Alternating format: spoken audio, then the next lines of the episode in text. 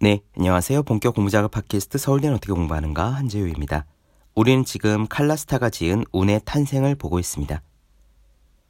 지금까지 운의 요소들을 몇 가지 쭉 살펴보았습니다만 어떤 것들은 지금 당장 내가 가질 수 없는 것이라 여겨지는 가치들도 있었습니다. 예컨대 좋은 외모가 운에 영향을 미친다고 할 때 그 사실을 알았다고 해서 지금 당장 날씬해지거나 잘생겨질 수는 없는 노릇이죠. 자신감이 있으면 운이 좋다고는 해도 지금 당장 억지로 자신감이 있는 척 거짓 흉내를 내기가 쉽지는 않습니다. 효과가 없는 건 아니지만 적어도 이런 연습들은 꽤 많은 반복과 시간을 필요로 해요. 그런데 오늘 나오는 요소는 평범한 사람도 외모가 보통 수준이거나 특별히 인맥이 없거나 집안이 금수저가 아니더라도 누구나 할 수 있는 행운의 요소입니다. 바로 자제력이에요. 저는 개인적으로 이 자제력이 굉장히 큰 비중을 차지한다고 생각해 왔습니다. 무한한 자제력만 있으면 못할 것이 없지 않을까라고 내심 생각하기도 했죠. 그런 생각도 틀린 건 아니지만 이런 운에 관한 책을 보면 세상에는 자제력만으로 거머쥘 수 없는 선물들이 존재하기는 합니다. 완벽하게 우연한 행운 같은 건데요. 그러나 그렇다고 해도 이 자제력은 말 그대로 아무것도 가진 것이 없는 빈 털털이 일지라도 손에 쥐을 수 있는 강력한 행운의 연장인 것은 사실이에요. 칼라스타조차 그렇게 말하고 있습니다. 때로는 책임감을 가지고 맡은 일을 완수하는 것만으로도 굉장한 행운이 올 수 있다. 우선 자제력이 행운의 요소라는 점을 이야기한 뒤에 어떻게 하면 자제력을 키울 수 있는지로 넘어가겠습니다. 대략 두 가지 비결이 있을 거예요. 첫째는 자제력을 키우는 연습을 하는 겁니다. 아주 작은 건에서부터 커피 한 잔을 사치할 것인가, 콜라를 마실 것인가와 같은 아주 작은 건에서부터 자제력을 의도적으로 키워가면 자제력은 향상됩니다. 그리고 두 번째, 자제력을 발휘하기 위해서는 아예 자제력을 발휘해야 할 상황에 가지 않는 거죠. 회식 자리에 가서 덜 먹으려고 애쓰지 말고 아예 회식 자리를 안 가는 겁니다. 오늘 이야기는 누구나 행운을 업그레이드 할 수 있다는 점에서 중요합니다. 그럼 직접 들어보시죠. 바로 시작하겠습니다.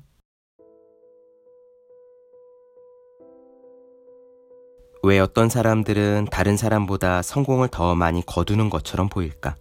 그에 대해 오컴의 면도날 같은 가장 간단한 대답을 한다면 그들은 성공에 필요한 것을 하기 때문이다. 예컨대 버클리 음대를 졸업한 시버스는 뮤지션 류이치 샤카모토가 일본 순회 공연에 필요한 기타리스트를 구하고 있다는 것을 우연히 알았다. 그 얘기를 듣자마자 시버스는 밤을 꼬박 세워서 새로운 기타 곡을 편곡하고 녹음했다. 이튿날 그는 트랙 작업을 한 뒤에 데모 테이프를 사카모토에게 건넸다. 임시 연주자 자리를 따낸 그는 일본 순회 공연에 함께했다. 그렇다. 무언가에 타고난 듯 보이거나 외모가 훌륭하거나 테니스를 치는 것만이 행운을 얻을 수 있는 유일한 길은 아니다. 때로는 책임감을 갖고 주어진 일을 마무리 짓기만 해도 된다.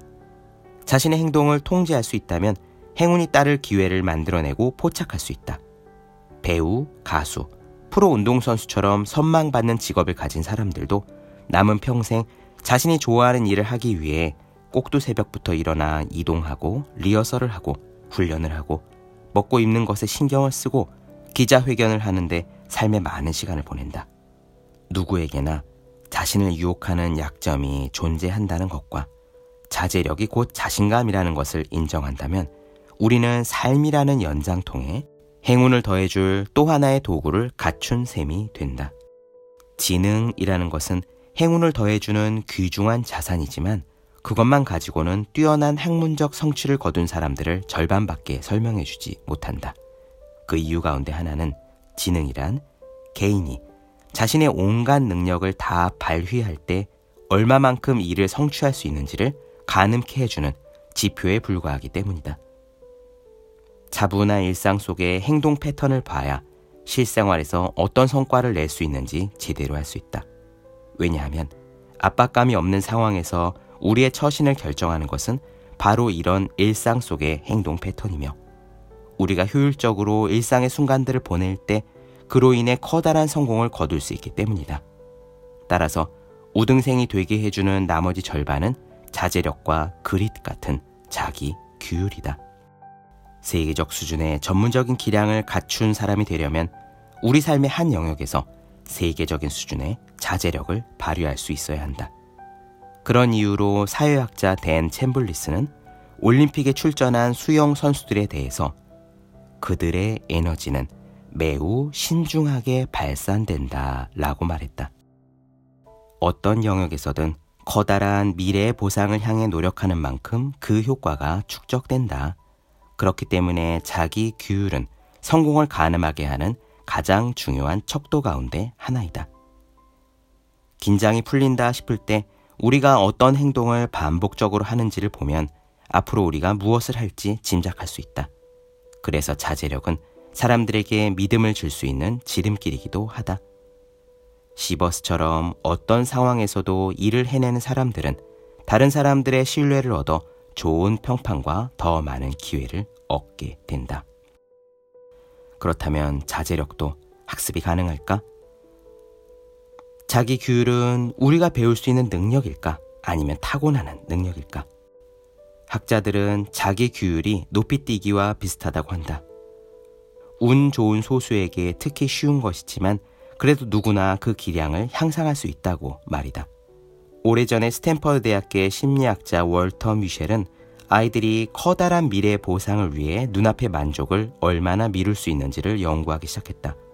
그 유명한 연구에서 연구자들은 4살짜리 아이들에게 15분 뒤에 자기들이 돌아올 때까지 가만히 기다리면 더 좋아할 만한 것을 주겠다고 말했다.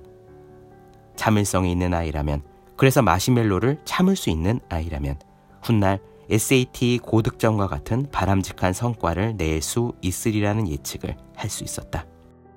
그로부터 40년 후에 미셸의 실험에 참여했던 피실험자 가운데 일부가 다시 실험에 참여했다. 자제력이 뛰어났던 아이들은 자제력이 뛰어난 성인으로 자랐다. 덜 충동적이며 읽기 능력이 뛰어난 3살짜리 아이는 경제적으로 성공하고 신분이 상승한 40살의 성인으로 자랐다. 미래의 목표를 향해서 자기 생각과 행동을 꾸준히 더해 나갔던 것이다. 월터 미셸은 이전의 성공 경험이 아이들로 하여금 더 큰 보상을 기다리게 할 수 있다는 사실을 발견했다. 1970년대에 발표된 또 다른 연구에 따르면 경제적으로 불우한 집안의 아이들은 참을성이 대체로 부족했다. 그러나 욕심이 많고 충동적인 아이들일지라도 그들에게 세 개의 사탕을 보여주면서 조금만 참으면 이 사탕을 다 가질 수 있다라고 이야기하면 아이들은 태도를 바꿔서 나중에 더 큰 보상을 기다리는 쪽을 택했다. 우리 뇌의 관련 부분을 이용해서 충동을 조절하는 것은 모두에게 어려운 일이다. 자기 조절의 고수가 되는 한 가지 비법은 자제할 필요가 없는 환경을 만드는 거다. 시버스가 자신에 대해 했던 말을 떠올려 보자. 나는 친구들과 어울리지도 않고 파티에 가지도 않아요. 연주든 노래든 글이든 잘 안 풀리는 것이 있으면 그것이 제대로 될 때까지 문을 닫아 걸고 3시간이고 8시간이고 그 작업에만 몰두해요. 그랬다. 미셸의 마시멜로 연구에서 사탕을 마주한 아이들은 평균 6분 이상 참지 못했다. 그러나 현실에서는 자제력이 출중한 사람이라면 그런 상황에 처할 일을 만들지 않을 것이다. 그들은 상막한 사무실에 혼자 남아서 일을 더하거나 조용한 도서관에 가서 논문을 마무리 지을 것이다. 애초에 속수무책으로 앉아 혀를 깨물고 꾹 참아야 하는 상황에 들어가지 않는다면 정신적인 에너지를 아껴서 정말 자신이 해야 할 일에 그 에너지를 쏟을 수 있다. 원하는 보상을 얻었을 때의 장점에 주목하면서 앞을 내다보는 현명한 습관을 가진다면 더 행복한 삶을 누릴 수 있고 장기적 목표에 더 꾸준히 매달릴 수 있다. 자신이 정말로 즐길 수 있는 체육 활동을 찾게 되면 그에 필요한 훈련을 할 때 꾀를 부릴 까닭이 없다. 넉넉한 은행 잔고가 주는 안정감에 집중하는 것이 물건을 사지 못하거나 놀러 가지 못한 것을 아쉬워하는 일보다 돈을 모으기에 훨씬 더 현명하고 바람직한 방법이다. 저축을 잘하는 사람은 두 개의 마시멜로 사진을 앞에 놓고 다음과 같이 물으면서 결정한다. 나는 지금 당장 아이팟을 원하는가? 아니면 큰 집을 원하는가? 나는 지금 당장 라떼 한 잔을 원하는가? 아니면 큰 집을 원하는가? 이런 식으로 끊임없이 자문하면서 선택하고 자제력을 발휘한다. 삶에서 자제력을 조금 더 발휘하고 싶은 당신에게 몇 가지 힌트를 나누어 주겠다. 첫째, 더 잘 할 줄 알면서 하지 않는 것은 아무 소용이 없는 일이다. 비교 심리학자 마이클 토마셀로는 이렇게 말했다. 진화 과정에서 보면 똑똑한 것은 현명하게 행동하지 않는다면 아무 의미가 없다. 둘째, 현명한 선택의 기본이 되도록 인생을 세팅할 필요가 있다. 목돈을 마련하고 싶은가? 월급날의 돈이 예금 계좌로 자동 이체되게 하라. 셋째, 소소하고 즉각적인 보상에 지나친 가치를 부여할 때 우리는 쉽게 흔들린다. 테이프를 앞으로 돌려 이 결정 때문에 미래의 내 모습이 어떻게 될지 미리 상상해 봄으로써 상황을 객관적으로 바라보라. 다른 사람이 똑같은 상황에 처한다면 내가 어떤 식으로 조언할지 생각해 보라. 넷째, 미셸의 원래 연구를 보면 불우한 여건의 아이들을 참을성 없는 아이들로 분류할 수는 없다라고 지적한다. 아이들에게 자제력과 인내심을 가르치고 싶다면 미래에 커다란 보상이 주어진다는 믿음을 심어 주어야 한다. 네, 본격 공부자극 팟캐스트 서울대는 어떻게 공부하는가 칼라스타 운의 탄생 나눠드렸습니다. 더 많은 이야기가 궁금하신 분들은 제 유튜브 채널 제우의 서재 네이버 블로그 생일 즐거운 편지 카카오 브런치 한주의 브런치 인스타그램 해시태그 제우의 서재 검색해 주시면 좋겠습니다. 또 하루 한 페이지씩 읽고 딱 5분간 시간을 내서 오늘 공부할 각오를 다지는 하루 5분 공부 각오. 공부하신 모든 분들을 위해 어떻게 공부하는 게 효과적인지 설명한 혼자 하는 공부의 정석 그리고 해야 하는 일과 하고 싶은 일 사이에서 고민하며 쓴 첫 번째 에세이 노력이라 쓰고 버티기라 읽는 아직 읽지 않으셨다면 꼭 한번 읽어보셨으면 좋겠습니다. 그럼 오늘 여기까지 할게요. 전 다음 시간에 뵙겠습니다. 여러분 모두 열심히 공부하십시오. 저도 열심히 하겠습니다.